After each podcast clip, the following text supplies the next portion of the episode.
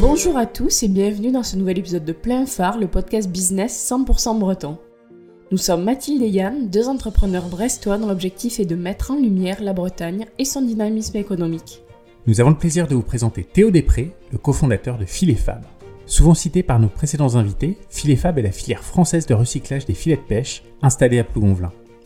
À partir des filets de pêche usagés, l'entreprise fabrique Nilo, un plastique recyclé qui permet de créer des produits tels que des montures de lunettes, des montres ou des dérives de planches de surf. Actuellement, plus de 200 pêcheurs bénéficient du savoir-faire de Filet Fab et l'équipe compte bien capter 100% des filets de pêche en polyamide d'ici 5 ans. En pleine levée de fonds, ils espèrent bien convaincre des investisseurs. Une belle entreprise avec des valeurs écologiques fortes que nous présente Théo. On vous souhaite une très bonne écoute.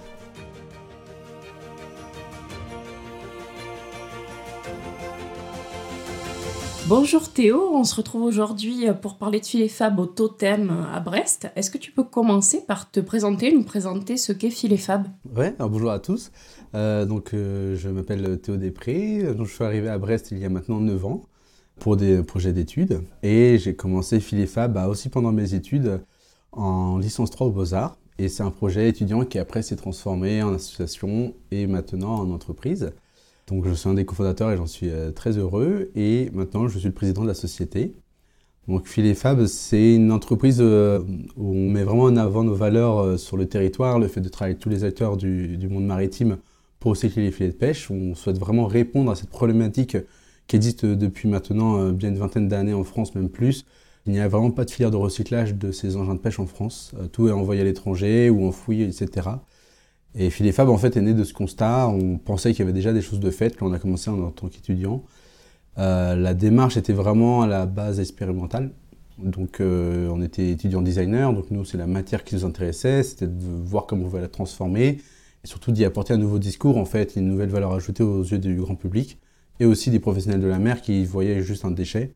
Nous, on s'est dit ça peut être transformé en ressource et surtout être un, on va dire, un lien vers beaucoup d'univers différents. Et c'est ce qu'on a réussi à faire entre le monde de la pêche et le monde de la plasturgie aujourd'hui.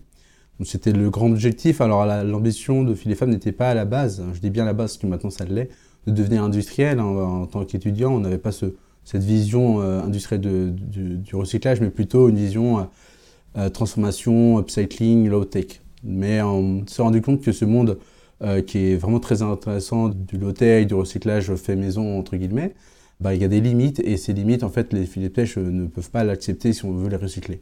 Tu as dit que tu étais un des cofondateurs. Est-ce que tu peux nous présenter rapidement euh, tes autres associés? Alors, euh, dans les associés actuels, effectivement, il y a Yann Louboutin, qui est un des cofondateurs et un, ami aussi d'études avec lequel j'ai pu créer Filet Fab, qui lui s'occupe beaucoup plus de la partie commerciale et marketing de l'entreprise.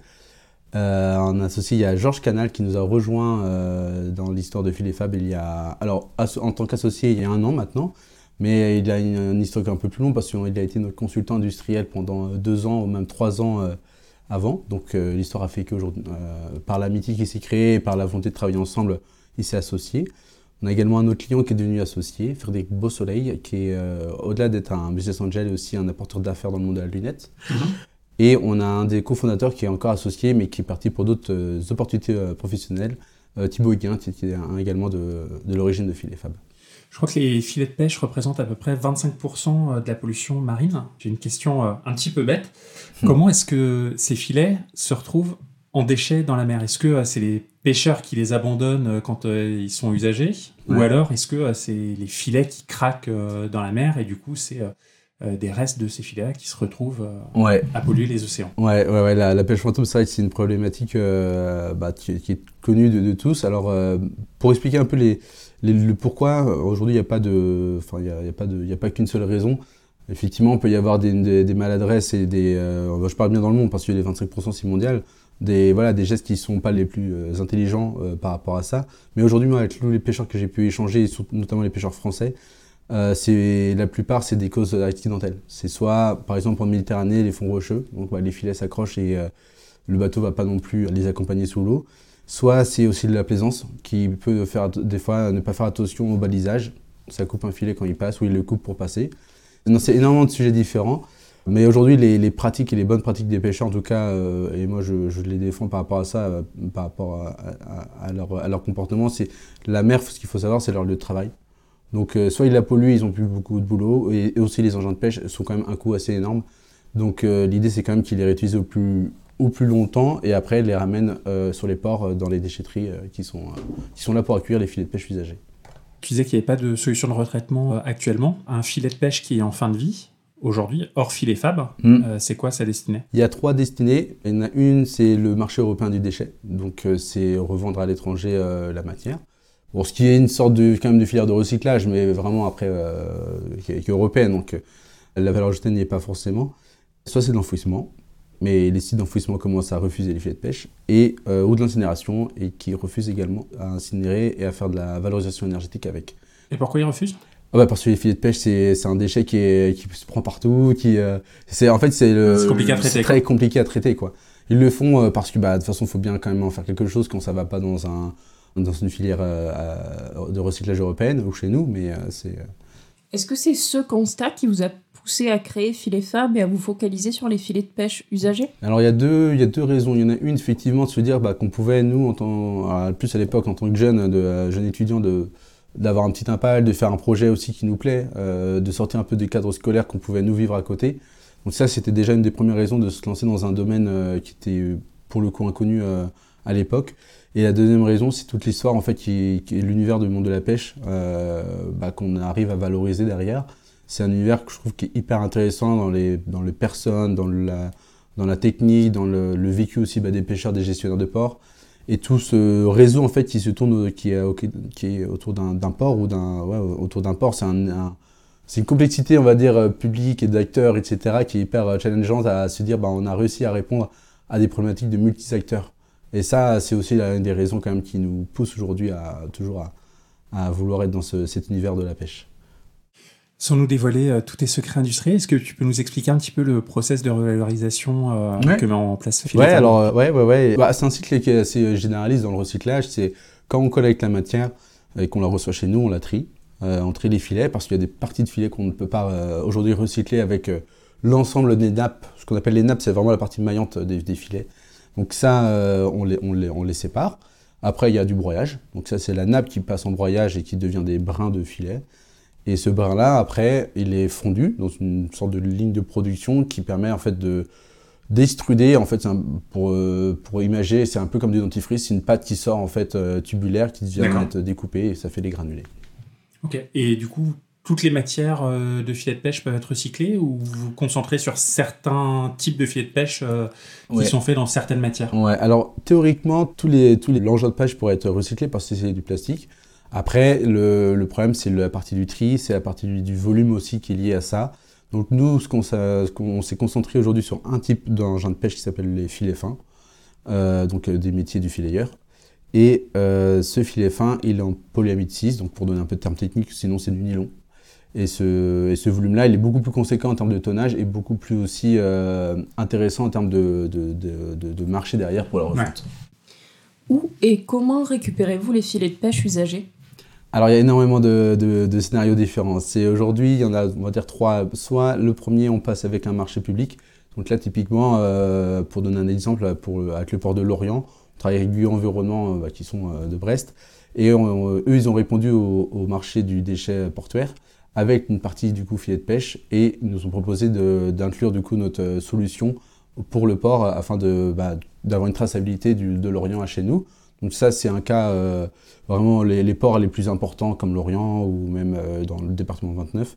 Sinon, on peut aussi passer directement avec les pêcheurs. Euh, il y a deux, trois pêcheurs avec qui on travaille pour collecter en direct. Ça, c'est parce qu'ils ont un volume assez intéressant pour faire un, transport, entre 5 et 7 tonnes à peu près. Soit on passe également avec les démonteurs professionnels. Ça, ce sont des entreprises, des indépendants qui travaillent pour les pêcheurs pour remonter le filet, donc le cordage pour le remonter. Mais la nappe, elle, est déchets. Et donc, nous, on travaille avec. Soit on travaille des, communes, euh, des communes directement ou avec euh, un ensemble de ports pour créer une filière euh, commune à différents ports pour voilà, massifier, avoir une, un circuit court, etc.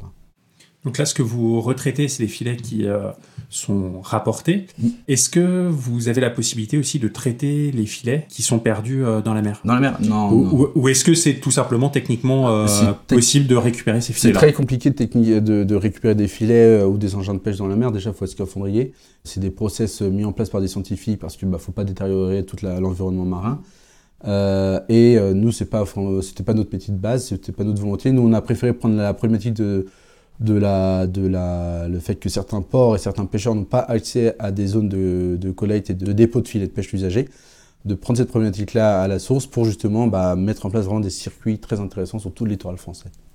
Comme tu nous l'as expliqué tout à l'heure, vous transformez les filets de pêche usagés en granulés que vous avez brevetés sous le nom de Nilo. Est-ce que tu peux nous expliquer ce que c'est et à quoi ça sert? Le Nilo? Oui. Euh, le Nilo, alors le Nilo c'est une marque, on n'a pas, on pas de brevet, c'est c'est la marque euh, qu'on a déposée. Euh, en fait, c'est un granulé qui est maintenant après réintégrable et réinjectable dans différents secteurs de marché de la plasturgie, euh, cosmétiques, jouets pour enfants, lunettes, euh, sport outdoor, etc. Et donc ça permet en fait aux clients qui nous achètent ce granulé-là bah, de le réintégrer dans leurs produits co-conçus, de le valoriser leur démarche RSE auprès de leurs clients et d'apporter une vraie traçabilité du monde de la pêche aux clients pour justement euh, bah, avoir cette filière de recyclable qui valorise tous les acteurs de la chaîne. Est-ce que ce plastique-là a un avantage par rapport aux autres plastiques euh, recyclés qu'on peut trouver sur le marché? Bah, bah, son avantage, c'est- du nylon. Donc en soi, le nylon dans, dans le monde de la plasturgie, euh, on va dire classique, c'est un plastique noble, enfin ça se dit noble, euh, technique, performant, qui est utilisé dans énormément de marchés différents. Donc oui, il y a un grand intérêt. En fait, on a une chance, nous, d'avoir ce gisement, ce volume de nylon accessible sur le port. Là où, normalement, on le voit dans l'électroménager, dans l'automobile, donc des petites pièces, des petites choses comme ça, très compliqué après à, à recréer des filières valorisantes post-consommation. Donc on est une des seules filières de recyclage post-consommation du nylon.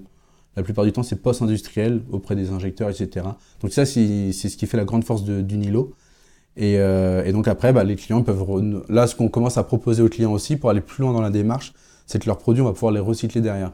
Donc vraiment d'aller au bout de la chaîne, de réutiliser le Nilo plusieurs fois, en fait, parce qu'il peut être réutilisé plusieurs fois dans, sa vie d'utilisation d'un client. Est-ce que c'est comme le verre euh, à l'infini ou est-ce qu'il y a quand même... euh, Non, il y a une limite. il y a une une limite, on est à 4, 4, 5. euh, Ok. Parce qu'après, il se détériore quand même petit à petit. Là, on a la deuxième. Voilà, à 4 déjà, ça serait une belle, une belle vie euh, pour un, gra- un granulé. ouais. Tu peux nous donner quelques exemples de produits qu'on peut concevoir avec Nilo? Euh, dans les exemples, ce qui est sorti, il y a eu toutes, euh, plusieurs gammes de lunettes euh, avec la marque Armor Lux et Aquitis. qu'on fait un- on a fait un, un trio pour créer un- le premier produit fabriqué en, en fil de pêche recyclé en, en France. Aujourd'hui, il y a Rip Curl ce vendredi qui sortent aussi leur gamme de lunettes. euh, ça y est, c'est officiel. Euh, il y a eu des ailerons de surf avec la marque Tyodors qui sont sortis cet été. Et Tyodors, elles sont basées à Vannes, qui a été injecté à Cognac, donc vraiment sur des produits euh, fabriqués France. Ulysse Nardin, pour aller dans un monde un peu plus euh, de niche, a sorti sa gamme de montres, la DiverNet, avec des parties en fait de pêche recyclée. Donc c'est vraiment différents produits qui sont accessibles. Donc là, vous collectez des filets, vous transformez, vous récupérez euh, du plastique. Est-ce que tu peux nous expliquer un petit peu ton business model? C'est- Sur quelle partie est-ce que euh, vous vous rémunérez? Comment est-ce que vous gagnez de l'argent euh, sur tout ça? La vente, principalement la vente du granulé, donc c'est un prix euh, au volume, euh, à la tonne. Donc euh, ça, c'est vraiment l'activité la phare de, de Filet Fab, c'est ce qui va faire le, business model euh, de, de Filet Fab. On a également un métier qui est lié à ça sur la partie filière, où en fait on est consultant auprès des acteurs publics pour créer leur filière de recyclage. Euh, donc comment voilà, qualifier le volume, savoir comment on peut collecter euh, auprès des, des- pêcheurs, etc. Mais c'est une petite partie, donc vraiment c'est c'est la, la revente après de la matière qui va se devoir de, de créer un vrai modèle économique, même pour Filet Fab c'est sûr, mais aussi pour toute la filière après nationale, parce qu'il faudra que ça tourne bien euh, avec tous les acteurs. Et les filets de, de pêche, la matière première, vous les achetez aux pêcheurs ou aux industries? Ou alors est-ce qu'ils vous les donnent euh, gratuitement? Non, non, non. Alors, il, y a, y a des, il peut y avoir des coûts d'achat euh, quand on est en marché public avec euh, certaines euh, qualités attendues. Euh, par exemple, auprès de Guyot, voilà, il y a des cahiers des charges, etc. Mhm. Sinon, euh, les pêcheurs ne veulent pas pour le moment. euh, eux, déjà, ils sont déjà contents qu'on puisse valoriser tout- toute cette partie-là. Sinon, par exemple, auprès des communes, euh, de communes, euh, elles, de base, elles avaient un prix, en- entre guillemets, un coût de gestion de déchets. Nous, on leur dit, bah voilà, vous mettez bien, vous stockez bien la matière.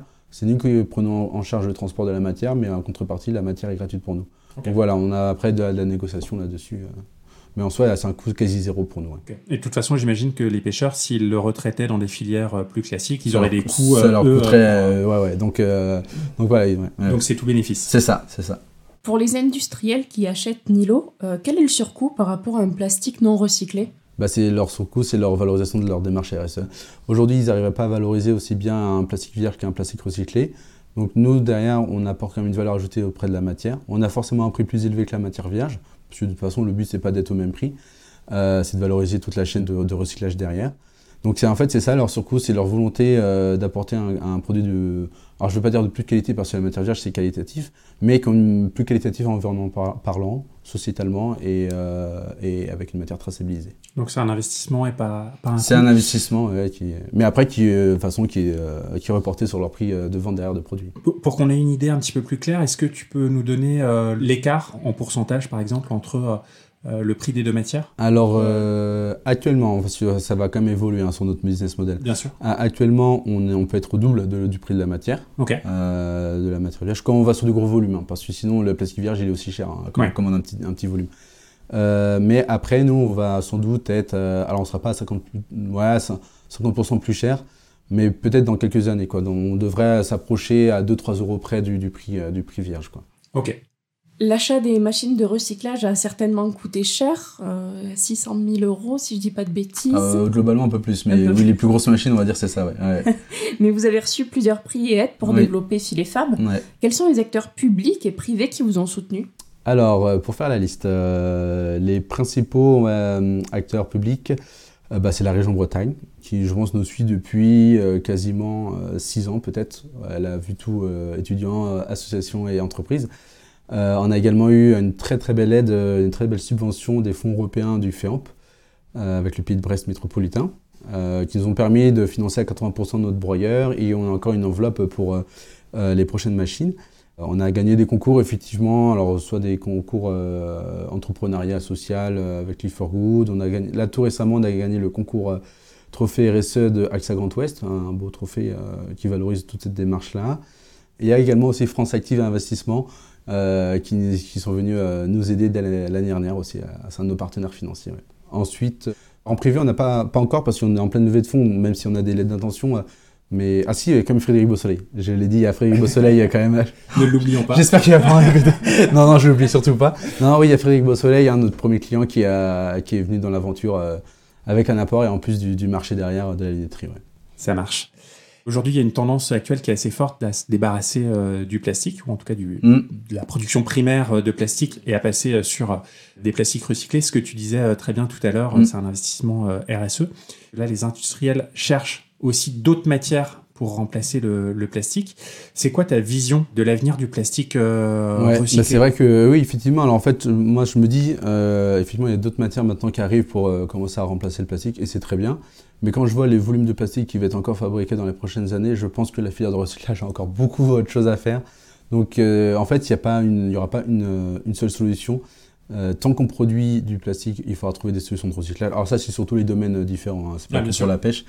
Euh, la filière de recyclage, elle sera toujours là pour ça. Et voilà, donc, enfin, si un jour la filière de recyclage a plus de plastique que de plastique produit, là, on aura gagné, quoi. Mais je pense que c'est encore dans un petit moment quand même. Donc Filet Fab a de longues et belles années devant, devant bah, Oui, c'est ça. C'est tant, qu'il y a des filets. Hein. En fait, nous, ce qu'on veut éviter, c'est vraiment toute la, non-valorisation du plastique. C'est ça notre objectif. Quoi. Filet Fab vient de débuter une levée de fonds. Est-ce que tu peux nous dire pourquoi ce choix et quels sont vos objectifs? Alors, cette levée de fonds, euh, pour nous, c'est un, un, une vraie, un vrai dans notre stratégie. Pourquoi? Parce qu'aujourd'hui, on arrive à une étape, effectivement, on a pu faire des, premiers, des premiers chiffres d'affaires qui, qui montrent qu'il y a de l'attraction commerciale pour cette année et aussi pour les prochaines années. Donc ça, c'est une force que l'on peut présenter en levée de fonds. Également parce qu'aujourd'hui, on veut passer à une échelle d'internalisation. On a une machine actuellement de broyage. Nous, l'objectif pour être plus performant commercialement et industriellement, eh ben, c'est d'internaliser parce que les courbes le montrent. Et donc euh, d'avoir vraiment toute notre, euh, sur notre site industriel à, à Plougonvelin, d'avoir la ligne complète de recyclage. Euh, donc ça, c'est une première étape. La deuxième étape, c'est aussi le développement et l'intégration de compétences chez et Fab. Là, on n'est que trois co-dirigeants, mais voilà, le, développement va nous demander bah, d'intégrer des compétences commerciales, euh, de production, de déploiement à l'étranger, de coordination de filières également en France. Donc voilà, ça va aussi pour vraiment avoir une structuration d'entreprise qui est une entreprise, quoi. Pas juste trois dirigeants qui essaient vraiment de, tout faire actuellement. Et le déploiement, effectivement, bah, à l'étranger, parce que la France va à un moment donné nous limiter en volume. Donc nous, l'idée, c'est d'aller déployer notre savoir-faire, parce qu'il y a déjà de la demande, et parce que bah, voilà, il y a des filets de pêche un peu partout quand même dans le monde. Quoi. Ça, c'est sûr. Effectivement, à chaque fois qu'il y a des océans, euh, ouais, c'est ça. Et c'est quoi le montant que vous espérez euh, récolter avec euh, cette levée de fonds? À la levée de fonds en equity, c'est 550 000 euros. Imagine que notre audience est composée d'investisseurs. Qu'est-ce que tu dirais pour les convaincre d'investir chez Phil et Fab en une minute? en une minute. Non, bah en fait, nous aujourd'hui, en tout cas, les investisseurs avec qui on a pu conclure des lettres d'intention tout récemment, c'est vraiment de de, venir participer à une démarche, je pense, qui, quand même, qui a tous ses intérêts pour la société, pour l'environnement, pour même eux se sentir aussi engagés. Aujourd'hui, c'est ce qu'ils recherchent quand on coche les cases des, investisseurs actuels. Euh, c'est vraiment euh, cet impact que l'on a auprès de, de, bah, de l'environnement. Et puis c'est participer à une aventure humaine. Nous, on est très, euh, voilà, on est très pragmatique, on est très de, terrain.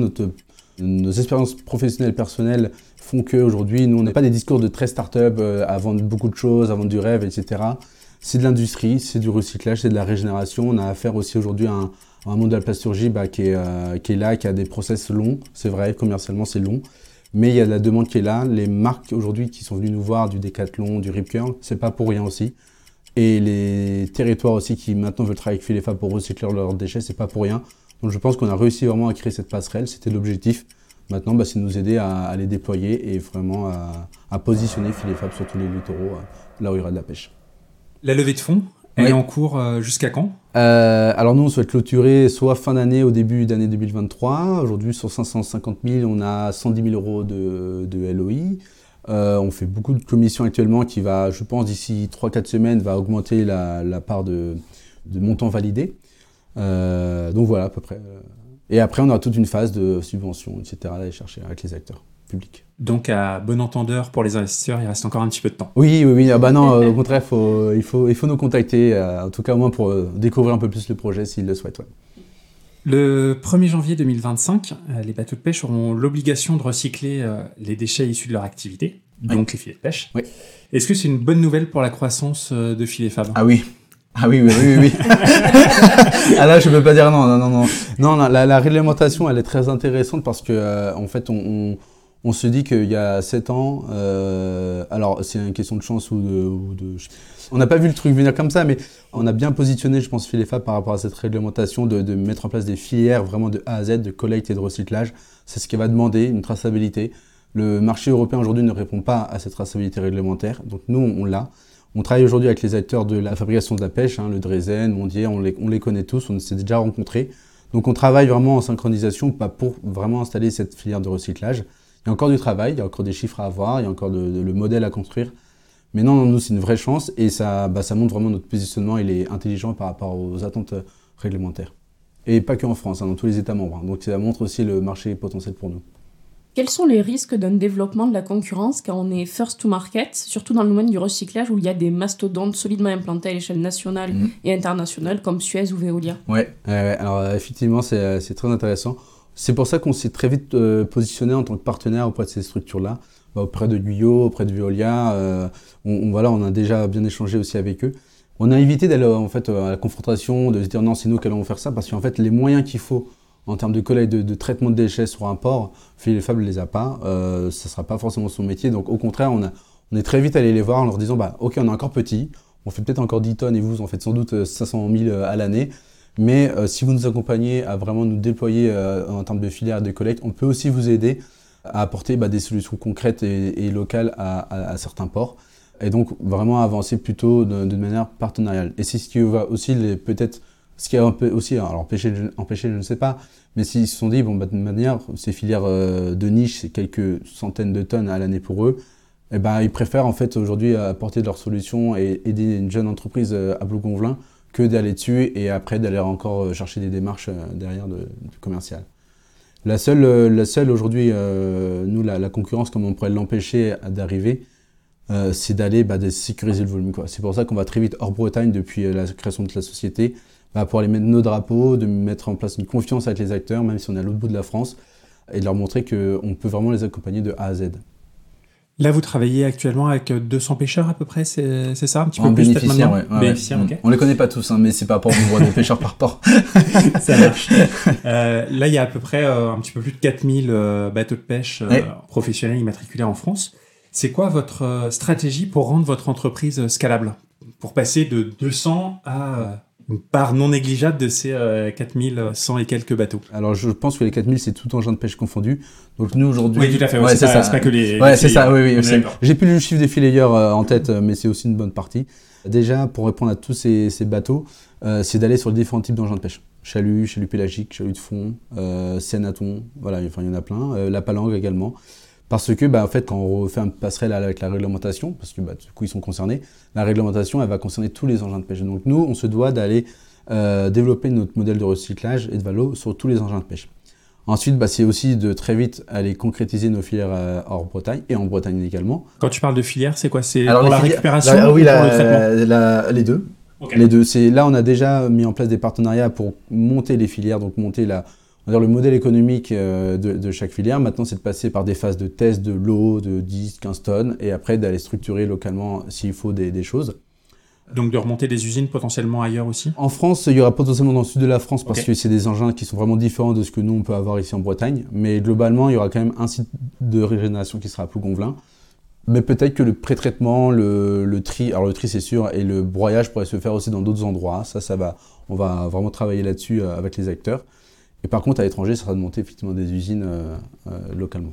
Vous envisagez de capter 100% des filets de pêche en polyamide d'ici 5 ans. Est-ce que c'est uniquement en France, en Europe ou euh, carrément dans le monde entier? Ah oui, oui, bah, l'idée c'est vraiment d'apporter une solution. Alors si on n'a pas les 5 ans, s'il faut 8 ans, ça sera 8 ans. Mais euh, oui, oui, c'est 100% des, des filets, euh, des filets, et même des autres engins de pêche. hein. Les chaluts pélagiques, c'est du nylon aussi, hein, donc c'est aussi du tonnage en plus. Donc non, non, c'est vraiment d'avoir une, une, une chaîne de recyclage sur le 100% de, de PU ramené au port. Et après, l'étranger rajoutera du volume, hein, ça c'est sûr. ouais, ouais. Ah ouais. Le Maroc, par exemple, avec qui on avait pu déjà échanger, c'est 2000 tonnes minimum de nylon. Donc on est sur une autre échelle aussi industrielle, mais mais il y a beaucoup de volume à aller chercher. Le nylon, c'est pas que les filets de pêche. Mm. Il y a pas mal d'objets qui sont faits Oui. en, en nylon. Mm. Est-ce que derrière, il y a un développement possible aussi sur euh, d'autres catégories de produits euh, hors pêche? Ouais, alors ça, c'est une belle réflexion qu'on a actuellement. euh, parce qu'effectivement, on a pu être déjà demandé pour recycler du nylon, mais en, tant que prestataire. Bon, on n'est pas encore tout internalisé, donc forcément, c'est plus compliqué actuellement. Dans le futur, c'est quelque chose qu'on pourrait faire. Là, aujourd'hui, on a quand même, nous, notre positionnement, c'est qu'on veut quand même rester le lien avec la pêche. En tout cas, de valoriser un granulé qui vient de la pêche, parce que c'est ce qui fait la force de nos granulés. Recycler du nylon qui vient de, je sais pas, alors je j'ai pas envie non plus de, enfin d'un autre domaine qui a moins l'univers de la mer ou, ou choses comme ça, pourrait être un peu plus compliqué aujourd'hui à, à- à positionner commercialement. Mais, non, non, mais en tout cas on est ouvert aux opportunités, ça c'est sûr. Euh, après, voilà, on a d'autres, euh, on a d'autres secteurs euh, de produits semi-finis euh, au-delà du granulé qui nous intéressent beaucoup. qu'on commence déjà un petit peu à, à regarder avec des acteurs qui sont spécialisés dans ce domaine-là. Donc oui, après, voilà, on a un granulé, c'est la base. Voir maintenant qu'est-ce qu'on peut proposer d'autre qu'un granulé comme produit semi-fini aux entreprises. Ça va être aussi un, un objet de cross. Qu'est-ce qu'il y a d'autre comme produit semi-fini qui pourrait intéresser les entreprises? Ah bah ça c'est stratégique. Merci beaucoup Théo de- merci d'avoir euh, participé Ouais. à ce nouvel épisode de, de Plein Phare. Avant de conclure, il nous restait trois petites questions à, à te poser, nos trois petites questions euh, traditionnelles oui. de fin d'épisode. Oui. La première, quel est ton endroit préféré en Bretagne? Alors j'en ai deux. Alors je- il y en a un, je me rappelle plus du nom, parce que je suis allé qu'une fois. Euh, Mais peut-être qu'on pourra retrouver là. c'est à la pointe de la. On va jouer au devinette. De l'île de Ouessant, j'y suis allé qu'une fois pendant les fanfares, euh, faire une petite rando là-bas. Je sais plus comment elle s'appelle cette pointe-là, mais c'est magnifique. Mais j'avais adoré euh, prendre de, être tout seul là à regarder ça. Sinon c'est la pointe Saint-Mathieu, enfin toute la partie pointe Saint-Mathieu, le Conquet. euh, ça moi j'adore. Le boulot est à 2-3 minutes de, de là-bas, donc c'est génial. Donc voilà mes deux endroits préférés. Et avis aux auditeurs, du coup, euh, qui reconnaîtraient cette fameuse Ouais, pointe, j'ai euh, plus le. Ah on, oui, pourra, c'est- on pourra regarder sur internet pour être plus, euh, plus, plus sérieux, mais, mais en tout cas, cet endroit est magnifique, euh, ça c'est sûr. ouais.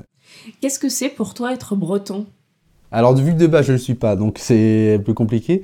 Euh, non, par contre, euh, pas- non, moi ce que j'aime beaucoup dans la Bretagne, c'est vraiment la partie euh, l'humain, la, la partie euh, vraiment le, le dynamique, euh, je trouve, de, de solidarité qu'on peut avoir avec les acteurs, etc. Être breton, je pense, que c'est ça.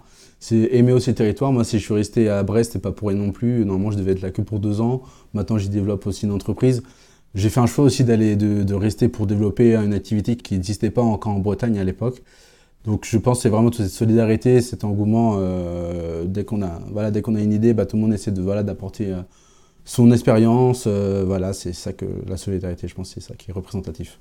Et dernière question, quelle est l'entreprise à suivre pour toi en Bretagne? Quelle est l'entreprise qui t'inspire? Ou les entreprises. Euh, Alors moi, il y a une, une entreprise que j'aime beaucoup, c'est euh, l'entreprise de Yann Santer euh, qui fait de la revalorisation de sédiments marins. Je trouve que c'est une très belle entreprise qui a eu... bah, on se connaît depuis pas mal de temps, qui est un peu dans les mêmes étapes que nous, donc c'est c'est hyper intéressant euh, comment il a pu retransformer un produit euh, semi-fini pour le pour le voilà le, le domaine aujourd'hui de la- de l'architecture intérieure, mais qui a aussi des ambitions plus industrielles dans le bâtiment euh, vis-à-vis de son expérience à lui. Donc c'est pareil, c'est super intéressant. Donc ouais, ouais, euh, j'aime beaucoup cette entreprise-là. S'il faut en citer une autre, alors euh, c'est Umoja que j'aime beaucoup aussi. Pour la valorisation du savoir-faire euh, africain. En plus de base, vu que je suis originaire aussi de là-bas, donc forcément ça, ça touche beaucoup. Et puis je trouve que c'est deux personnes, euh, les cofondateurs, qui sont euh, voilà, qui, qui veulent valoriser tout ça. Donc c'est super intéressant. Merci beaucoup Théo. Est-ce que euh, tu peux nous rappeler le- l'adresse du site de Philefab, euh, s'il te plaît? Www.filefa.fr. Super. Et pour les auditeurs qui auraient encore quelques questions, qui souhaiteraient prolonger l'entretien, est-ce qu'ils peuvent te retrouver ou retrouver Philefab euh, sur certains réseaux sociaux? Ah oui, bah LinkedIn, Insta, Facebook un peu moins, on est un peu moins dessus, mais sinon on a un formulaire sur le site internet où- qui est plus accessible et, et voilà toutes les questions et nous on sera là euh, pour y répondre. Super. On remettra tous les liens euh, dans les notes du podcast. Merci beaucoup Théo. Merci beaucoup à vous. Merci. Et bonne chance pour la levée de fonds. Merci.